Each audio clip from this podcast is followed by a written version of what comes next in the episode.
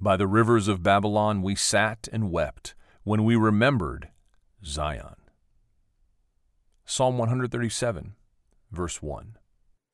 I've always had a. have uh, always uh, read these words by the rivers of Babylon we sat and wept when we remembered. I uh, I don't think of myself at all. I think of the uh, exiled uh, Israelites who end up in Babylon. They've been they've been exiled there. They're now and they're uh, they're actually in mourning, uh, and it's very hard for them to sing any song because they the the land of their love uh, and the city of their love, Jerusalem, have been decimated. Uh, and I write, the musical instruments have been silenced. The singers are exiled, longing to return to Zion, their land before the armies of Babylon ripped them from their home and family. They live separated from everything they love, and the only music they can produce is the music of a dirge. Yeah, that's really well stated. There's an intense sense of grief in the beginning of this psalm. There's elements of lament.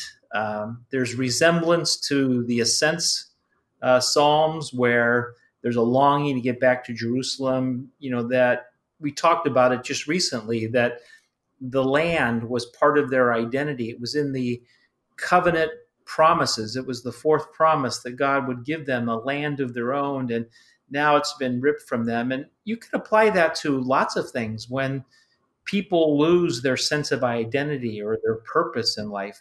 Um, I love um, some of the music competition shows on television and uh, me too. American idol's going on right now. And there's a young man and i can tell from the way things are spoken he's from a christian family. And he had taken a path of drugs and alcohol and had lost himself. And you see that he's found healing and he's refound himself in the music. And so his dirge of destruction, there's something out of that pain that he's singing about the richness of life because it's been recovered now. And this psalm has that same feel to it.